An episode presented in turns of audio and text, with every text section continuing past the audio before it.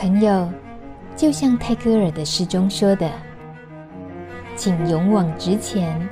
一路上有野花为你绽放。”路德之音就在你身旁。欢迎收听路德之音。今天不是 live 直播，今天有更重要的事情，希望可以透过路德之音的深度专访，让大家随时可以从云端听到这些重要的讯息，就是关于交互作用、药物的交互作用，或者是人跟人之间的交互作用吗？我指的意思是，每当大米遇到了顾甜甜顾医师的时候，我们也会有发生一种交互作用。但是今天我们希望把是一种危险的交互作用吗？请问？啊我觉得，所以我们必须在节目一开始的时候，我们就必须先界定好交互作用到底是什么东西。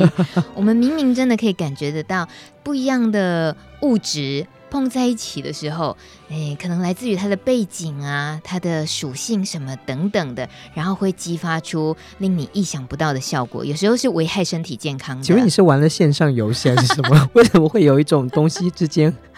什么？A 神器跟 B 神器之间可以有些神奇的交互作用。看来你有玩。今天很高兴，我们的老朋友台北荣总感染科顾文伟医师顾甜甜医师又来到了路德之音。大家好，请问甜甜，我们说的交互作用哦，其实当然我们现在都针对于这个艾滋社群，我们的一些使用习惯，可能各个朋友们遇到的一些状况来讨论。但是在这之前，先认识。我一直在。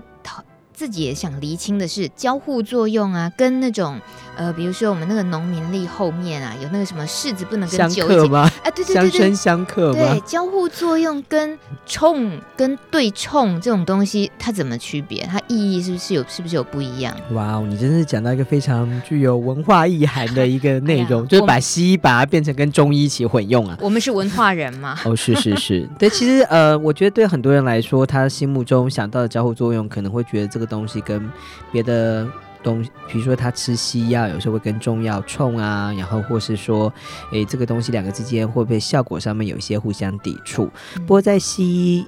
西医的呃，我们在我们看我们西药的这部分的话，其实我们通常在通常是在看药物的浓度。好，因为药物能够进到身体的话，它需要一定程度的吸收。嗯，那吸收之后，在人体之中还有代谢的过程。好，所以在吸收的程度跟代谢的快慢，可能就会影响到这个药物浓度，药物在你体内的浓度。而药物浓度其实直接的就反映了这个药物它的治疗效果以及它可能带来的副作用。药物浓度如果不够高，可能造成治疗效果变差，有可能病毒就跑出来。嗯，那如果药物的浓度过高的时候，它可能会带来副作用，可能会让你这副作用出现的更明显，甚至更有有危险性。所以这就是为什么我们在呃在开始使用药物或是在转换药物的时候，我们常会跟跟、呃、跟 Positive 朋友们就是讨论说，他们有在服用什么样子的长期的。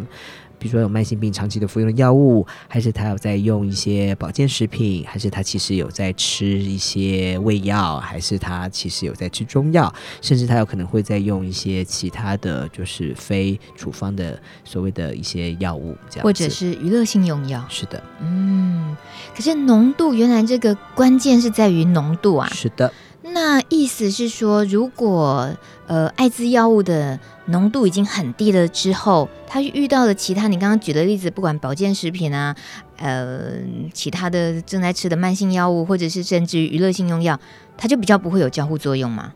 哦，其实嗯嗯。不能这样说啦，应该这样说：人跟人之间相处，可能是你影响我，或是我影响你，或是我们两个互相影响。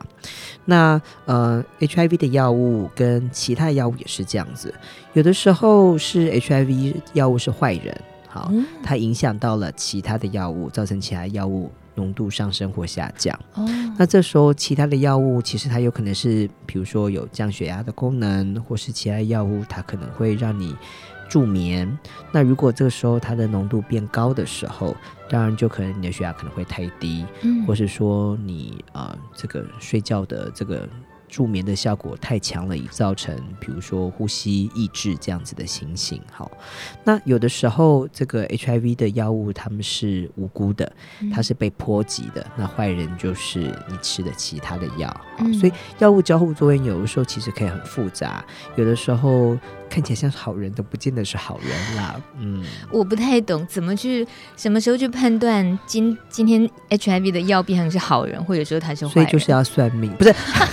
就是找医生，所以呃，其实呃，对于呃一些药物来说，其实我们大概呃，就是呃，作为呃 HIV 这边专科的医师，其实大概呃知道说哪些呃我们开的 HIV 的药物它有常见的互交互作用，好，嗯、跟哪些药物比较有常见交互作用，所以通常你在开药的时候，你的医生通常都问你这些东西。那当然还是有些东西很偏门的，这我们真的是有时候是不太清楚。这时候其实呃，网络都有很好的一套工具啊，比如说像英国的利物浦大学，他们发展出了一个非常好用的呃，即时可以查这个药物交互作用的的网站。你把所有你吃的 HIV 的药物丢进去，然后再把你所有在用的一些药物。啊，慢性啊，或是慢性病啊，或是各种什么抗生素啊，什么样子的药物都放进去，然后就会跑出一个表格，然后告诉你说，哎，谁跟谁之间呃是安全的，谁跟谁之间可能有一些交互作用，嗯，那谁跟谁之间是建议不要在一起使用。这样的工具，你觉得对于免费下载哦？OK，所以还有 Apple，好好好啦好啦，所以你建议它是可以当成帕斯提朋友的一个工具吗？它其实可以，因为它。嗯，它因为它现在都是英文界面啦，所以基本上的话，就是你要把药放进去的时候，大概呃。你要先知道你现在吃什么药。那当然，有些时候其实你不知道你在吃什么药，所以大部分人可能就是很依赖着，就是说，哎，医生要帮他找。所以，呃，大部分这个工具的话，我们都会介绍给各管师跟医生们。哦、所以，我想大部分你如果有问题的时候，你去询问他们都可以。嗯、嘿，但是当然这个网网站是开放的，所以其实所有人都可以上去用。而且输入资料之后，他做的这些交叉比对得出来的资料，他也非关隐私嘛？哦，那他单纯就是去帮你处理讯息。嗯，你不用输入任何的东西，其实你只要输入就是药物、嗯、药物的名称而已。嗯，嗯但是呃，对于去知道自己在服用艾滋药物的时候，跟同时也在服用的其他药物，它产生的交互作用。对于去了解自己的药的交互作用这件事情有那么重要吗？对于每一位服用艾滋药物的朋友来讲，他们要怎么样的程度去敏感察觉这件事情？还是说，其实可以放轻松？我觉得大部呃，在现在的呃服用呃新的药物的状况之下，其实它的药物交互作用没有以前想象的那么多了哈。在很古老的那个年代的话，大家常常会流传说啊，喝这个葡萄柚汁啊，会影响到这个蛋白酶抑制剂的这个呃呃。浓度好，那是因为在很古老的蛋白酶抑制，将近是第一代的 Saquinavir 这样子的一个呃蛋白酶抑制剂的话，它的口服吸收效果很差。嗯，所以因为这样子一点点的一些药物交互作用，可能就会影响到治疗的效果。现在的状况之下，其实大部分的时候药物交互作用还是扮演了一定的角色，但是。呃，倒不会像大家觉得那么可怕，说哦，好像呃，真的就呃，好像吃了这个 A 就会中毒这样，好，就会一定就会有危险性。其实大部分药物的安全度都比以前好很多，所以其实即使是有药物交互作用，大概不会让你这个 HIV 药物过量。我们比较担心的其实是 HIV 的药物相对来说，因为药物交互作用而被呃。减少了，好，所以有的时候有些人，呃，我们在临床上看到他可能病毒量一直都是有降下来，但是好像就是偶尔会冒出来，或是说，呃，没有完全的控制得很好。除了他吃药的状况的时候，可能需要再规律一点之外，啊，或是说不不能不能漏药之外，其实有的时候其实跟吃药的习惯跟他的。其他的药物交互作用有关。嗯，比如说他可能在吃，比如说康普莱这颗药，那康普莱这颗药其实是要配一点点食物吃的哈。之前应该大家都有听说过，那可能要配一点食物吃，或是说，其实你在吃这个药的时候不能配胃药。嗯，好，就是有些胃药会减低，呃呃。应该会增加你的这个呃肠呃胃的胃液的这个 pH 值，就是减低它的酸度的时候，那这时候这个药物的吸收就会变差。嗯，所以呃。嗯，其实有时候只是一些小小的细节。那比如说，你真的其实你知道，现代人嘛，都爱喝咖啡嘛，爱吃甜食嘛，嗯、看小鲜肉不是？哎，也是，看小鲜肉搬行搬搬家具。好，我的意思是说，对，就是吃甜食搬家具啊，会胃食道逆流。对对对，广告荼毒，真的是。那你如果是胃食道逆流，你想想，可能你就直接到。到外面的药房啊，然后就是直接是买成药，甚至你就直接可能就是买了，其实会会诶减就是制酸剂，或者是会会增加这个胃胃呃肠胃中的 pH 值这样子的的药物。那这些药物其实就可能会让一些呃呃 HIV 药物的浓度的吸收哦。会改变。哦嗯。那我们最近有时候碰到，就说你知道大家都呃。呃，身为帕斯提的朋友们，大家都很想要让自己身体就是免疫力变得更好，嗯，所以很多人会会吃所谓的综合维他命，好，嗯，或是说可能会吃呃一些。呃，保健食品类的嘛，对对对。嗯、那呃，大部分保健食品有的时候其实它是这种自然的所谓的呃植物提炼出来的。那这个时候其实有时候植物中它的成分是会跟药物产生交互作用的。嗯、好，比如说如果你吃什么圣约翰草，或是就所谓的金丝桃这样子的观叶连翘，那其实它是会影响到所谓的药物的浓度的，嗯、它会影响到你身体肝脏对于药物的代谢，所以很多药物会因为这样子而有就是药物的浓度的改变。好，那再来的话，就是像比如说，如果你的呃维他命里面有什么镁啊、铜啊、锂啊、锌啊、镁、铜、锂、锌啊，不是，然后或是有一些 二价或三价离子啊、铝啊，或是铁啊这样的东西的时候，它其实会跟你的，比如说跟你的这个呃嵌入酶抑制剂，好。产生交互作用，嗯，所以呃，就是像包括像牛奶里面的一些钙都有可能会这样子影响，所以其实呃，它它嵌入若嵌入酶抑制剂跟这些二价或三价的呃阳离子呃结合在一起的时候，它的药物浓度的吸收也会变差，这样子。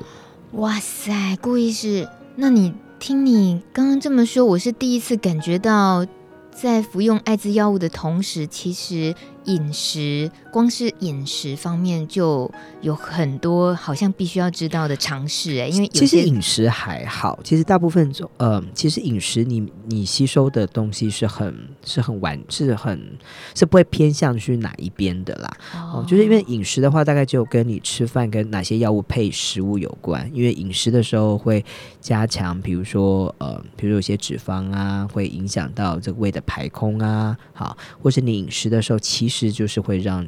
呃胃里面的胃酸分泌变多，嗯，所以有些药物的确是跟食物有关，好，那是很明显跟食物有关。但是食物里面的成分其实真的影响到这个 HIV 药物的的状况，跟我们之前讲的一样，就是已经越来越少了。嗯，但是你吃这些补充品的时候，好，或是健康食品，或是维他命的时候，因为它里面的量是比较高的。那它可能平常你一天 份是分开的吃，但是它就是一下子你就吃了这个。这个呃维生素呃应该是这些矿物质，然后这些矿物质的浓度是高的，所以它才会影响到你吃药的状况。嗯，所以呃有时候你可能不太注意，但是你可能在呃开开始建议大家朋友们，就是说开始吃药之前，还是跟你的诶医生就是就是讲一下，说你有这样习惯。嗯，我想就是确定一下，这样子医生可能会有，如果觉得没什么问题，大概就你也不用担心。嗯，所以有时候你会遇到呃如果。门诊的时候，那大家会很巨细靡遗的跟你说，呃，顾医师，我我最近开始喜欢上了某一款保健食品，跟你聊这些，对于医生来讲，反而觉得他都是很必要的讯息，因为要包括评估一些开药的。大部分其实不太知道他自己吃了什么东西，哦、不是美同理心。没有，我们很有同理心的想问大家说：“哎，你请问你吃了什么东西？”大家就说：“哦，那就是那个谁谁谁帮我配的啊，什么什么，嗯、就是我参加了某一个什么什么擦福宝啊之类的啊，什么之类。”然后就是有时候他就真的就是不知道你吃什么。那嗯，如果。你在吃这个，就你觉得已经吃了一段时间，然后刚好你的呃 HIV 的药物也吃一段时间，然后吃起来看起来大家都觉得，哎，治疗效果也都很好，没什么问题，那就继续吃下去，我觉得也没有什么关系啦。如果是开始才正式吃一个新的东西，然后这个时候刚好呃。抽血可能定期抽血值也发现，诶，有一些变化啊，比如说有些人可能肝功能上升啦，好，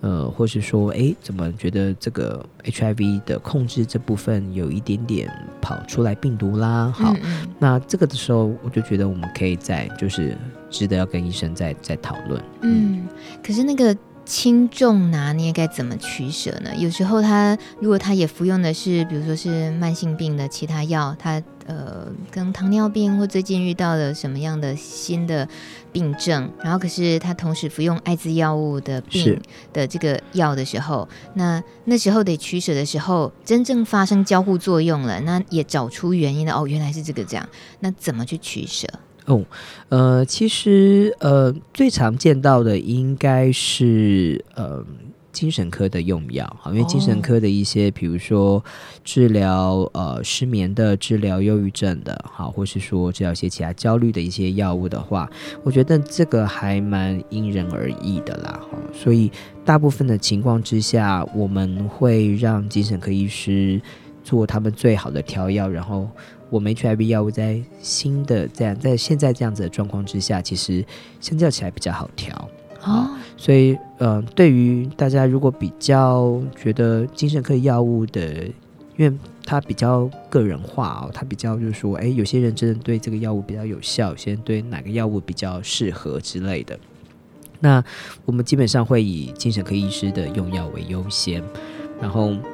我们再尽量的选择。嗯，交互作用少的药物配合使用，嗯，可能会需要一段新的适应期吗？换药之类的这些，嗯，当发生交互作用之后，通常会遇到。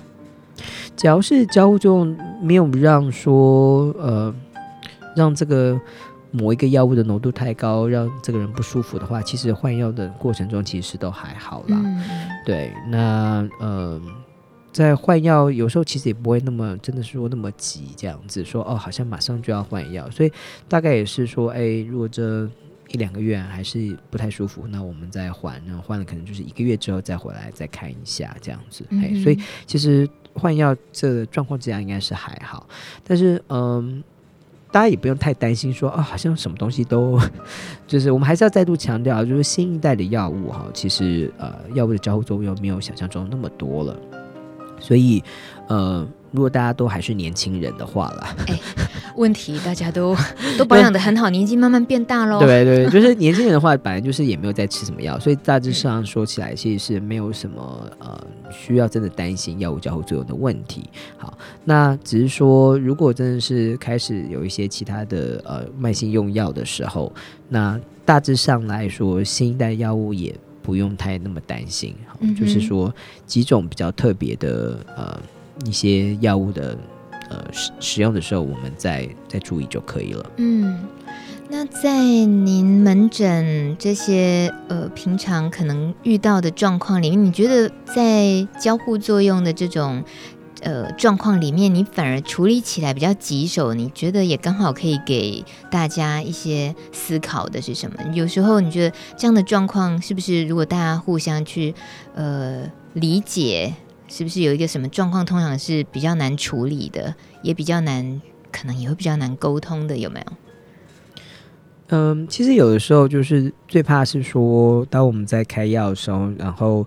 嗯，其实 positive 朋友们其实还有用一些其他的药物啊，不管它有没有合法，那有时候没有在没有没有跟我们提的时候，那这时候其实我们会不知道。啊，那当然我们在治疗上面，我们还是以就是呃治疗上的标准走。那可是如果呃这个时候如果比如说嗯呃帕斯比帕斯提朋友们其实已经在用在用。一些他自己在私底下取得的呃成分的药物的时候，那这个时候就会有可能会有危险。嗯，像我们之前有呃用自己的感染者的的朋友，然后嗯、呃，其实已经很规则治疗的 HIV 治疗的非常的好哈，那规则治疗的非常的的。的的棒，然后定期回诊，然后中间也没有漏药，可是后来还是就是发生意外，就是某一次之后就是过世。哇，那嗯这件事情我们其实呃要一直直到他呃走了之后，我们才知道啊，他其实呃他其实定期是有在使用一些呃所谓的娱乐性用药助兴这样子。嗯那嗯回头再去查的话，可能真的跟我们开的。呃，HIV 的药物有一些交互作用哦，但是其实老实说，这种嗯药物之间的交互作用，尤其是呃非呃正式拿到的，或是说它是非法拿到的这些药物来说，其实它的浓度其实是不确定的啊，嗯，因为不是药厂做的嘛，哦，它一定是呃。非法做出来的，那非法做出来的药物，你每一次吃的量可能跟以前吃量就不一样。好，那再就是呃，你可能在吃的时候可能会混了不同的药物的时候，有可能会有问题。所以种种的这些因素，然后再再加上说，哎，他吃了一个呃，我们治疗 HIV 的药物，那那么多的因素一起放在一起，到底哪一个是主要造成呃？我们的甘蔗朋友，呃，就是呃呃猝死的原因，其实、嗯、其实很难说啦。嗯嗯、但是如果我们能够再让它少掉一些因素的话，也许呃可以减少到一些危险，说不定、嗯、啊。尤其现在，呃，我们可以治疗 HIV 的选择那么多了。所以我们都会希望大家就说，哎，其实如果真的你有这部分的问题，你可以，呃，不论是医师啊、呃，不论是你主动告诉我们，或是医师呃询问你的时候，你提及，我觉得都对医师这方面在做药物的选择的时候都是一件好事啦。嗯，那主要就是说，我们会尽量避免大家就是说，呃，我们既知的危险。的组合，我们会把它避免掉，这样子。那最常最常见的就是说，可能大家有些人会用呃威尔刚，就是、哦、对维持，就是增加所谓勃起的时间。嗯、好，那这时候如果你用了，比如说亚硝酸盐 Rush 这样子的成分的时候，可能就会让你的。体内的这个亚硝酸盐，这个一氧二一氧化氮的浓度增加，这时候你的血压可能会掉的比较多。好，嗯嗯，那如果这个时候你又在用了，比如说蛋白酶抑制剂的时候，那可能会让威而钢的成分的浓度又在增加。好，哇，所以这几个配上起来的话，当然就可能会让你的血压掉的更多。嗯嗯，所以血压掉的更多，其实就有可能会一下子昏过去的一些危险。嘿。所以，他如果是避开服用的时间，这会是一个方法吗？呃，其实药物的浓，嗯、呃，有的时候刚刚讲药物的吸收是分开的嘛，嗯的，就是说，你跟它放在不同的地方，呃，在不同时间服用的时候，也许就可以影响到啊、呃，就可以让这个交互作用减少。但是像刚刚讲到的，像蛋白酶抑制剂这样的状况的时候，它其实是会改变你身体代谢药物的速度，会直接影响到你肝脏代、哦、代谢药物的速度。嗯、所以事实上它是蛮相对来说蛮持久的。嗯，嗯，所以可能就是呃。在开始使用，比如说威尔康的时候，你可能这个剂量要减半。嗯哼，嗯，我也想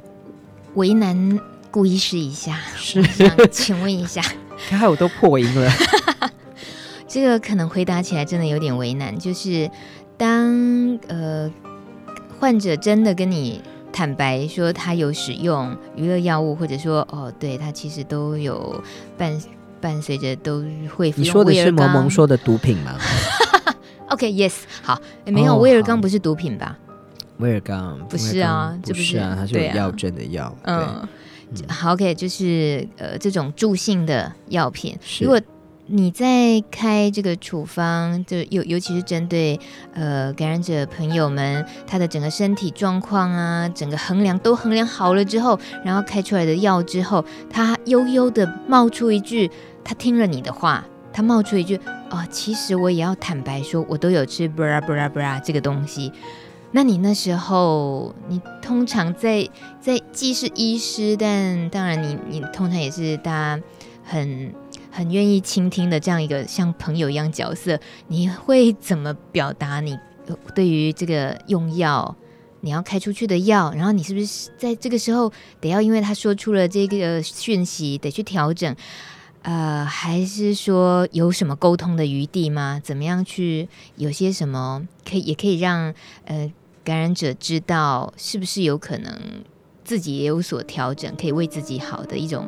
什么沟通的方法吗？啊，为难吧，为难吧，真的是，就是要，就是要我，就是要变成剑拔，又又要再变成剑拔一次，这样没有了。嗯、呃，我们觉得其实都是，这是很实际的问题。好，那嗯、呃，事实上来说，这也是一个很重要的减害的观念。好，嗯、就是说，我们以前大家知道，呃，在有美，在有呃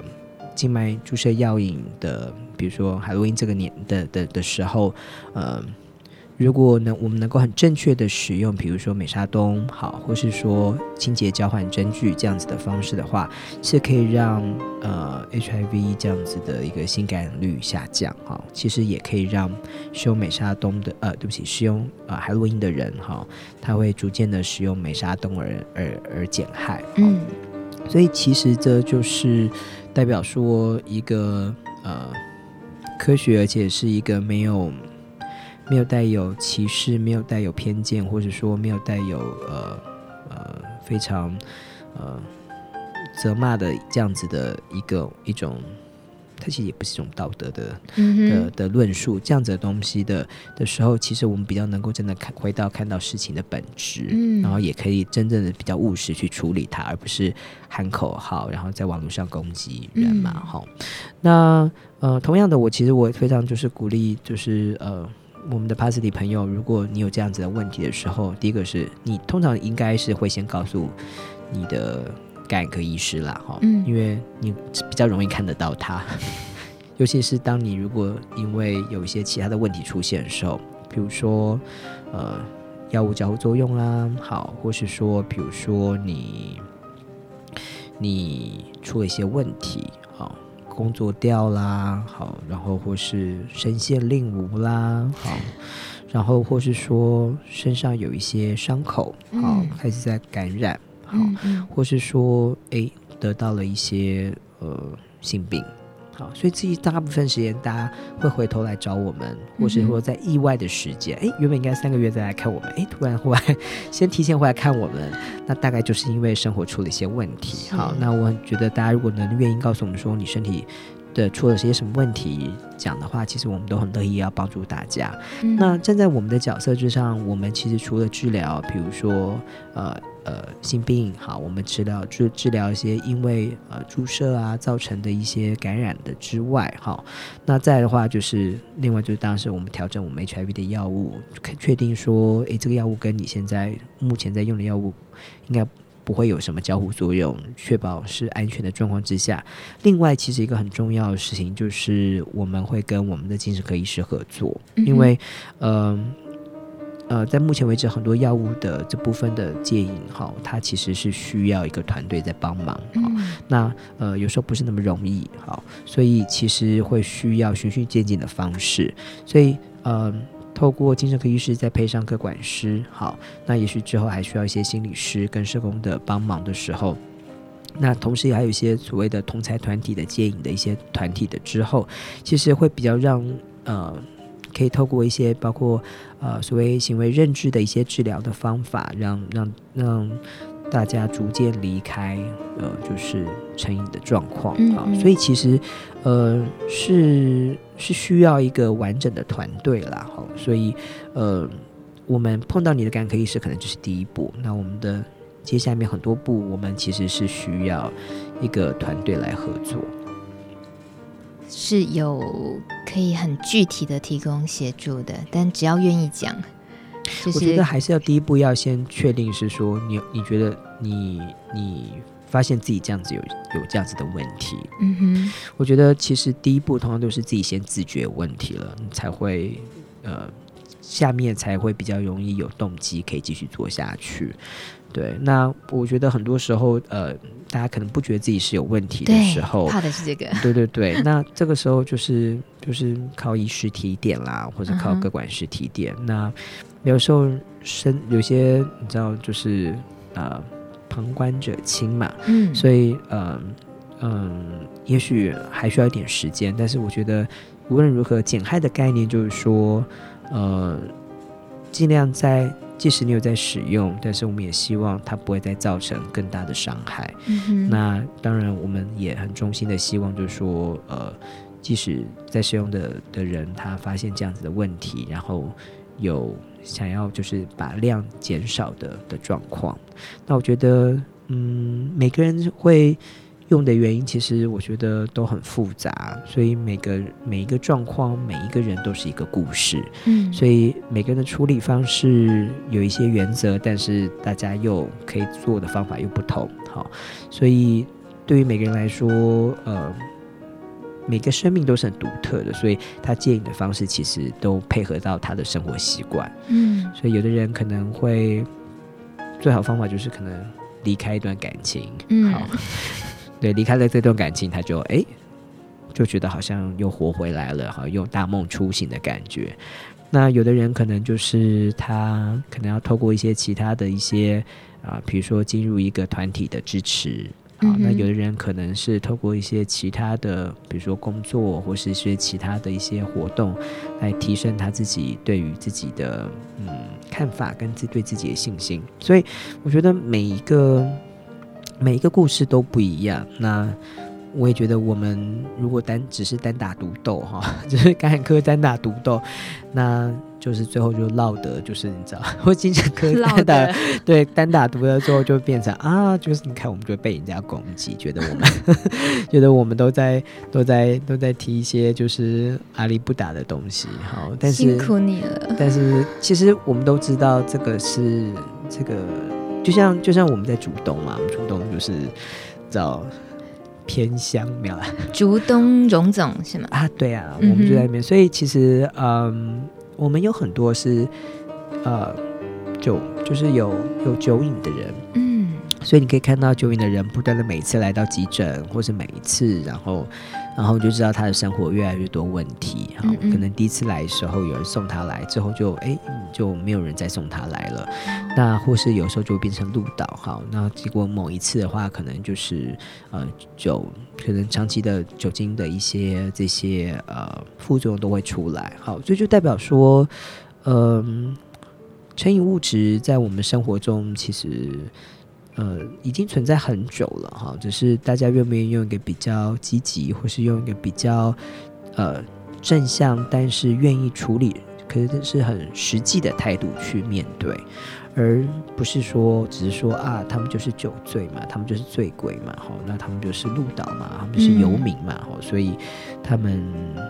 迟早活该这样子啊。其实我觉得，呃，用这些。呃，有色的眼光，或是说去用这些标签去贴，其实不会解决任何的问题。哦、嗯，所以，嗯，我们一直以来都觉得这一块是希望能够，呃，很积极的可以有更多的介入处理的方式，而不是只是，呃，攻击第一线的工作者。好心疼哦！因为最近你知道，最近不是我 被攻击啊，最近还有就是我们很优秀的精神科医师啊、苏医师啊，好，然后啊、呃，在桃园的呃，在在桃园在桃园市的啊、呃、同志中心的伙伴们，好，嗯嗯其实呃，我觉得他们都是第一线去去去做这这这部分实践这部分工作的人，好，然后被被被被污名化。对，做这一块都会被污名化。嗯、我觉得其实当然是非常的不舍啊，而且也是就是、嗯、呃，让让让大家会觉得细心打击。但是嗯、呃，我觉得呃，这就是嗯，我觉得这就是一个团队，而且我也觉得这这这一块需要更多的资源，跟更多的有志的朋友们，好，不管你是什么样子啊、背景的朋友们，一起来，一起来，来来为这一块一起来合作。嗯，你这给我一点灵感，因为呃，在露德之音，我们也会有机会听听药瘾者帕斯提他们来说说他们的故事。然后多一些互相理解吧。哎呀，对了哈，你好像你们好像也被攻击吧？哎、这个，对，我们都大家都是贼船上的人，不是？我们这个目标都太明确，因为都是在前线工作的人嘛。对对对，像我刚刚就在翻，就是贵单位就是做的一本很优秀的一本手册，叫做《娱乐性用药减害手册》啊。那这本手册大家也知道很红啊，红红不是因为。不是因为都是那个专业人员，就是看了这本手册啊，专业人员可能不知道这本手册写了非常多，就是宝贵的经验，而且写的非常非常的好啊，非常的、嗯、非常的内容就是很实际的，呃，点出了问题跟可以可以可以可能可以介入的方式。那嗯，其实是真的可以。就是一个好读，一本很好的一本书，这样，而且是小小的一本册子而已，真的很快就可以读完。然后，呃，顾医师呢，顾文伟医师，我必须讲他的全名。顾文伟医师一边读一边自言自语，然后不断的哈哈大笑。但他大笑笑的是，哇，这翻译的这个书写的这个文字流畅，然后呢，甚至有时候呢，嗯、都还带着一点点的幽默感。而且里面写的就是非常的，就是写的真的很好，写的非常清楚。对，除了照片就是就黑白很无聊而已。干嘛这样？对，但是就是，但是他写的其实是非常非常清楚的内容，嗯，那也很符合本国的状况。我们是很慎。嗯慎重的推荐给大家，可以了解这一份减害手册。它是限专业人员使用啦，对。然后，不过就是有些人就是连看都没有看，就批评他，我觉得这是非常、嗯、非常让人觉得痛心的事情。就是说，其实，嗯、呃，其实其实啊，路德其实在这部分，他有一些其他的什么，比如说家人相处秘籍啊，给青少年篇，其实是给家长看的啦。好，可能说，哎，家长如果真的对这部分有问题，或是他不知道该怎么解决的时候，他其实是有一个。管道可以做的，那很可惜，就是说，当有一个管道存在在那边，然后有人有心之士，就是想要硬要把它扼杀的时候，那当然你会不会觉得很难过？嗯、因为其实对很多家庭来说，我们常常碰到，就是去演讲的时候，很多人问到就举手就问说，所以你，请问你就是如果吸毒的人，那他会有什么样子的征兆？嗯哼，对我，然后我就觉得，那就代表说你对这个这块议题一点都不熟嘛。嗯，你只想要从一个很表面的一个东西看一个人，对，所以他脸上应该有颗痣喽，嗯、还是说他脸就是你知道吸毒人就一定很瘦喽？嗯、还是说哎脸上一定有一个痘疤喽？我最近都说哎我最近火气大长的痘疤。是不是有问题啊？没有，所以其实当不是真的有问题的人，不是绝对不是从比如说哎单纯外观就看出来，其实是你跟他的相处的状况，跟你对他了解好。所以其实我觉得，嗯，嗯，我们不是一个就是说啊什么样子的人就一定会吸毒或怎么样，嘿，而是说嗯。你当你发现这个人，当你去发现你熟悉的人，或是当你发现你常常来看你的的人，然后他的不论是他的行为，然后生活规呃行为的呃生活的态度，或是生活生活的一天呃生活的呃每天的流流程也不太一样，好，睡眠状况不一样啊，或是有时候他在网络上。比如他 PO 的东西不太一样啦，这些东西其实这个都是非常很细微，但是如果是你有经验，或是你对这个人的了解比较深的时候，你就会知道的问题所在啦。嗯嗯、所以，嗯，我相信这一块其实有许多许多的学问，而且有许多许多的细节是我们值得要更进一步去去去去工作，去去把它做好的。对，我也觉得这一块其实是也需要更多嗯，不论是听众朋友，或者说对这块的专业的的的人一起大家来合作的目的的部分。嗯哼。了解了之后才，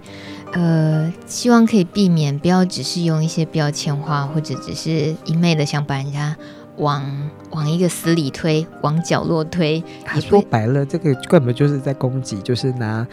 对，就是你知道，就指桑骂槐吗？嗯、对，所以槐是谁呀？槐啊，槐就是老槐啊，就老没有老嘛，没有对。今天很感谢。荣总顾文伟医师顾甜甜又来露德之音巡访，来跟我们聊聊艾滋药物与其他药物的交互作用。那么这样子苦口婆心聊着聊着，也真的聊得差不多。我们把一个交互作用这件事情扩大成一整集的时候，感觉它还真的是很很有了解的必要。本来会觉得，哎，通常就是说，你就反正不管吃什么药，都一定要告诉医生就对了。你要对于。一个感染科医师，你要对他完全的诚实，是不是？最后我们来宣誓这一段话呢？顾医师也是不需要，对，不需要吗？嗯，对，你可以不用，就是跟我这样告白了。Oh. 对，是 不太需要。可是，可是它有很大的影响啊。嗯，我觉得当然就是说，好像。不是说对这样这样我们就一直活在所有人的秘密当中，哦、我觉得我们就一直在活动，对，很辛苦。但是但是我觉得这是一个就是呃，其实我觉得我们很希望的目标是呃，有一天大家都对这些东西不会有污名化，所以在你跟所有人讲这件事情的时候，嗯、不论是讲，不论是跟所有的医生或者跟所有的护理背景医护人员讲到说你有 HIV，你有。性病，或是说你有其他成瘾的问题的时候，而大家都是觉得说，嗯，OK，好，那我们接下来开开始怎么去处理这件事情，嗯、让我们怎么做？我觉得我们如果能够创造出这样的环境来说，我就觉得你不需要 只对感染科医师，成 呃，就是要要公，就是对，就是不用按着圣经都一直对顾文伟不要不要不要不要不要不要不要不要不要不要不要，我们不用跟我高姐，跟我高姐，对我就是啊，所以呢。对，谢谢体贴、温柔、温暖的顾医师，是，谢谢你来，没有很高兴，就是对，又接受大米的专访啊。嗯、好，这一集非常的重要，希望大家慢慢的听，不要睡着，因为 顾医师有某某一段时间都太温柔了，但是那那个话听起来很舒服，或许你真的不小心睡着了，你就从那个点下一次重听啊、哦，乖，你是不是下次要追出这个？字幕哦，字幕版是不是？对对对对，我们就是喜欢听声音。哦，是的。谢谢谢谢顾医师，谢谢大米，小伟见，拜拜。拜拜。